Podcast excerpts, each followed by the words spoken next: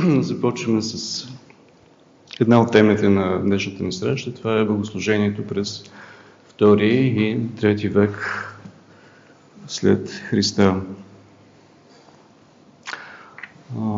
За този период вече имаме значително повече сведения, писмени източници, от които може да съдим както за историята на християнството в това време, така и за богослужението. Какво знаем за състоянието на църквата в втори и трети век? Това е време на жестоки гонения, които се сменят с краткотрайни, но благотворни периоди на мир в църквата, когато имаме на римския престол императори, които са търпими или дори благословни към християнството.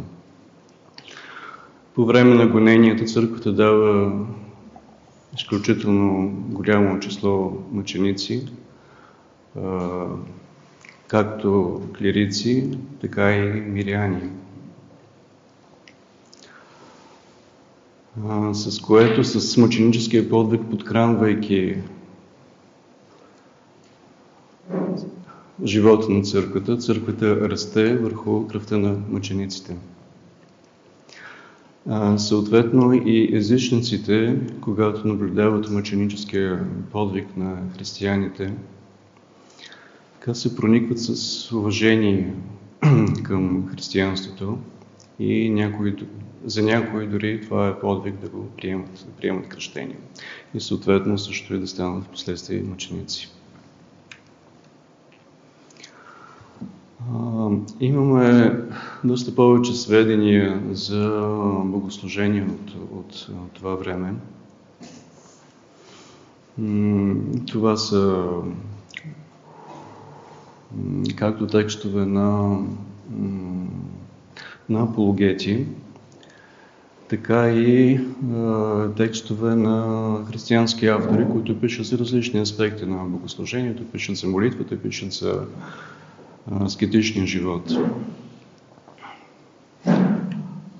От основните автори, които черпим тези сведения,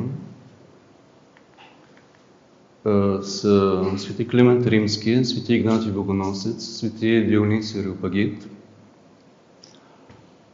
свети Юстин Мъченик, свети Ириней Лионски, Климент Александрийски, Тертулиан, Ориген, Свети Киприан Картагенски и също така и от езически писатели, Плинивачи, Лукиян и Целс. Ще започна с един пасаж от Свети Юстин. Свети Юстин философ е първият християнски апологет. Той пише апология до император Антони, Антонин Пий в средата на II век. В своята апология, където той разкрива християнското учение по същество, защитава християните срещу нападките, които езичници правят срещу тях в, в безнравственост, той, свети Юстин философ, споменава и за богослужението и по-специално за Светата Христия. В деня, наричан Ден на Слънцето, неделя, Свети Юстин нарича неделята Ден на Слънцето, понеже за езичниците така е познат този ден, първия ден на седмицата. Които живеят в градовете или в околностите, се събират на едно място – те се събират най-вече в градовете, понеже християнските събрания, имайки предвид малочислеността на християните, освен това факта, че епископите, които водят, основно водят тези събрания, се намират в градовете, християните и от селата и от градовете се събират в съответното помещение, което е предварително избрано за провеждане на това събрание се събират на едно място и споменат и изпълнените на апостолите или писанията на пророците се четат доколкото позволява времето. Спомените на апостолите, тук се имат предвид както посланията, апостолските послания, така и пасажи от Евангелието. И писанията на пророците, разбира се, тук се има предвид такъв крат, кратък израз писаните на Стария Завет. Се четат доколкото позволява времето. Този израз означава, че втори век, средата на втори век, все още нямаме разделение на свещеното писание на отделни части и нямаме разпределба в кои служби, кои части от свещеното писание да, да се четат. След това, когато приключи четенето, водещият наставлява устно и призовава към подражание на тези добри неща. Тук прави впечатление, че имаме в първите векове обичай проповедта, църковната проповед да се казва веднага след прочитането на съответните части от свещеното писание. Обикновено проповедта е насочена към обяснение на прочетенето, към нравствени изводи от прочетенето. Има такава практика и до сега в гръкоязичните църкви да се казва поучение веднага след четенето на свещеното писание по време на литургия. Друга причина защо проповедта е след четенето на свещеното писание, понеже първите векове са време, когато имаме голямо количество оглашения, които напускат събранието преди започването на литургията на верните. И за да могат оглашените да разберат тълкованието на свещеното писание, тези тълкования съответно се казват веднага след прочитането им. Тогава ние заедно се изправяме и се молим и както казахме преди, когато молитвите ни завършат, донасят хляб и вино с вода и водещият по подобен начин принася молитви и благодарности според своите способности и хората се съгласяват, като казват Амин. Тук имаме едно указание, че по време на проповед всички седят. Това е практика, която също се спазва в някои църкви. Наскоро сами бях свидетел на тази практика в манастира Свети крал Едвард в Бруко, когато започна проповедта. Всички, цялото събрание, хората насядаха кой където намери, някой на катедрата, на архирейската катедра, някой на Солея, всички седнаха и започнаха внимателно да четат. А, тук също трябва да си има предвид, че въпросът за седенето и за стоенето по време на богослужение по това време вече е сравнително определен. Разбира се, има различни практики, но преимуществено по време на богослужението се стои. Сяда се в някои кратки моменти от богослужението, които имат основно така поучителен характер на проповед, на синаксар, на поучение, на четене от свещеното писание, от Стария Завет. И също така и на седални, които са части от богослужението, които специално се оказва, че на тях се седи за почивка от дългото стояне, разбира се, когато службата е дълга. Така, тогава ние заедно се изправяме и се молим. Тези молитви както знаем от други, от други описания на богослужението, са предобраз или те са начатък на познатите ни ектении. И както казахме преди, когато молитвите ни завършат, донасят хляб и вино с вода молитвите завършат, когато реши предстоятел на събранието, т.е. те се импровизират. Нямаме в този период още фиксиран богослужебен чин. Всичко е достатъчно така волно според, според желанието, според вдъхновението на водещия на събранието. Щом като свършат молитвите, донасят хляб и вино с вода. А, ако си спомним нашето богослужение, нашата, наша чин на литургията, когато завършат ектениите, какво следва? А, Дали си спомняте? Следва Великия вход. А, какво означава, че донасят хляб и вода с вино време, което ние извършваме Великия вход? Тоест, хората донасят приношението, т.е. веществото, което се извършва таинството на Светата Евхаристия в, този момент. Тоест, нашия Велик вход се извършва по подобен начин. Т.е. на Великия вход ние изнасяме приготвените вещества за таинството, минаваме през средата на църквата и ги внасяме в алтаря. А в древност това е бил момента, в който хората са донасили хлябовете и виното смесено с вода.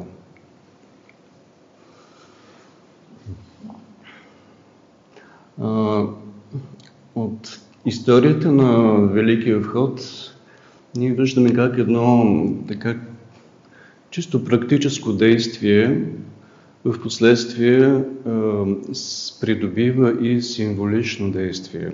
Тоест в нашата литургия Великият вход изобразява излизането на Спасителя за развлизането на Спасителя в Иерусалим за предстоящите му страдания и смърт.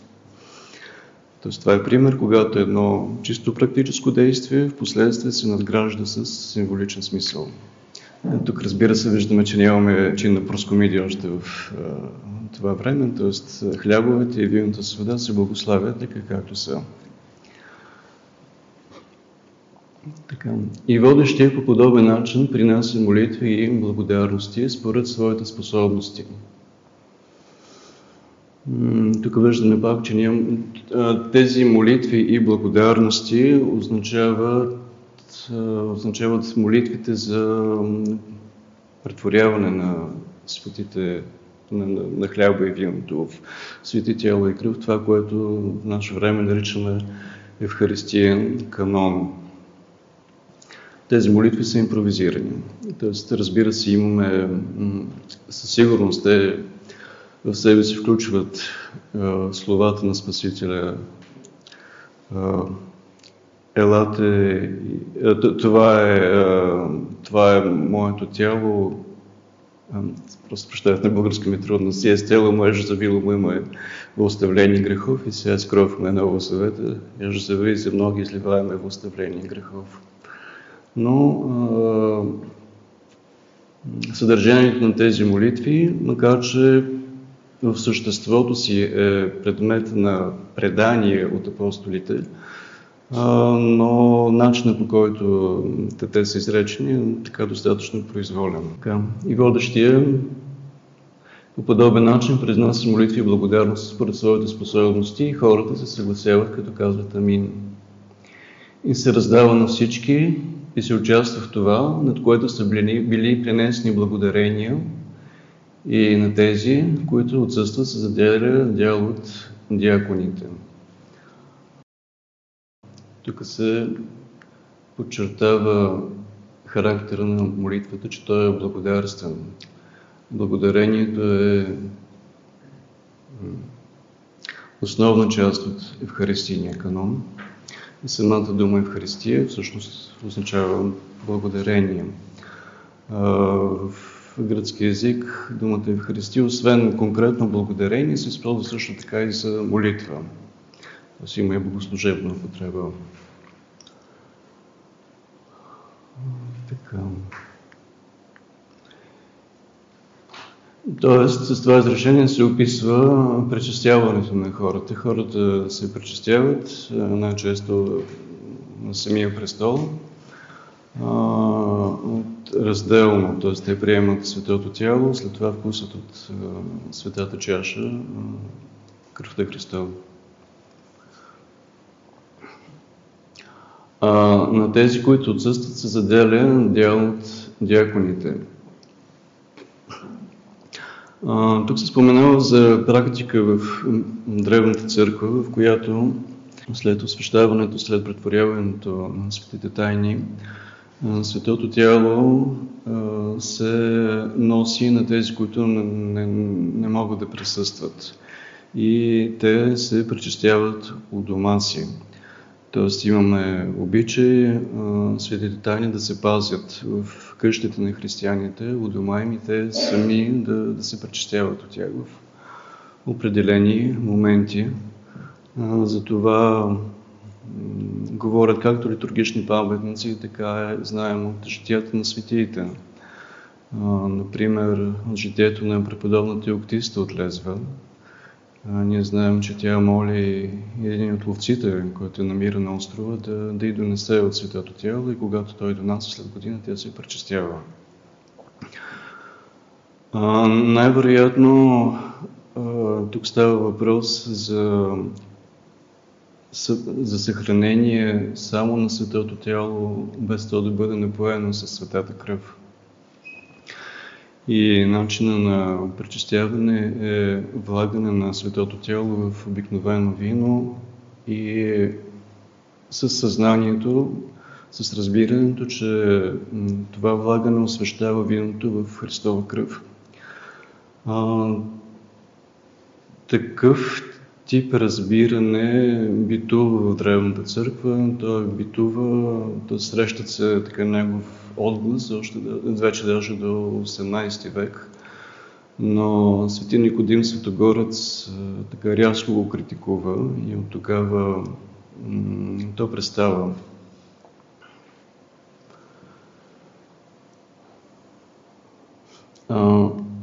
Всъщност нещо важно, ние виждаме, че в Древната църква дяконите са преподавали светото, светите тайни на вярващите.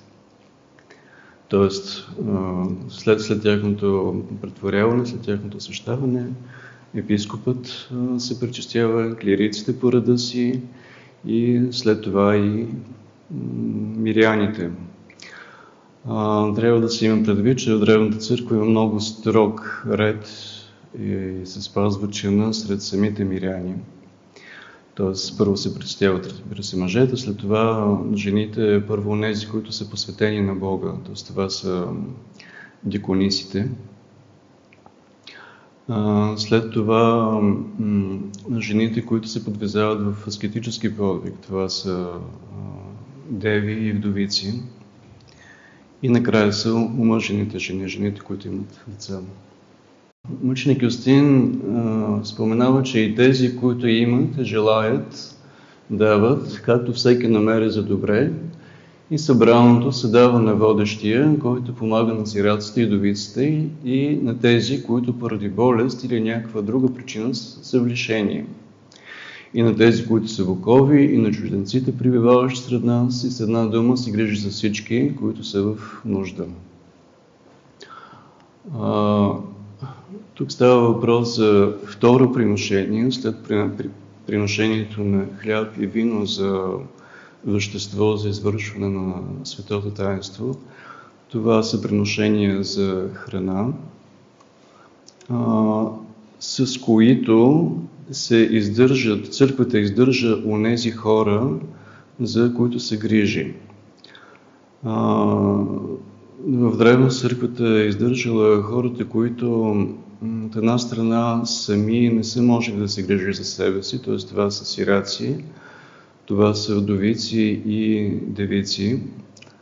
Т.е. ако жена остане неумъжена, тя не може да си грижи за себе си. Вдовица, когато загуби съпруга си, тя не може да си грижи за себе си. Социалната структура е такава, че мъжът е този, който издържа. И съответно църквата поема грижата за всички тези хора, които са в нужда, т.е. чужденци, хора в окови и така нататък. Но неделята е денят, в който ние имаме нашето общо събрание, понеже това е първия ден, на който Бог, след като променил тъмнината и материята, направил света. И Исус Христос, нашия Спасител, на същия ден възкръснал от мъртвите, понеже Той бил разпънал деня преди този на Сатурн, т.е. събота. И в деня след този на Сатурн, който денят на Слънцето, се явил на своите апостоли ученици. Тоест тук имаме обяснение защо християните устрояват литургийни събрания в и, и, и тачат и празнуват а, неделния ден. Той ги научил тези неща, които ние поднасяме на вас, за да можете да размислите над тях. Тоест това светия мъчник Юстин се обръща към императора и неговите приближени, като им предлага апология на християнството, за да могат те да преосмислят своето отношение към християнството и християните.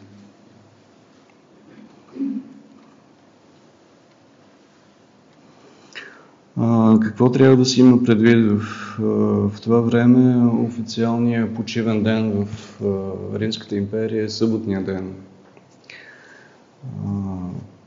Съответно и християните, освен че правят своите богослужебни събрания в неделния ден, с възкресния ден, те правят свои богослужебни събрания за извършване на Светата Евхаристия в още три дни.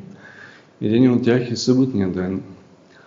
А, освен съботния ден, християните се събират за литургия и в постните дни, в сряда и в петък, в които обикновено има и огласителни беседи с тези, които се готвят за светокръщение.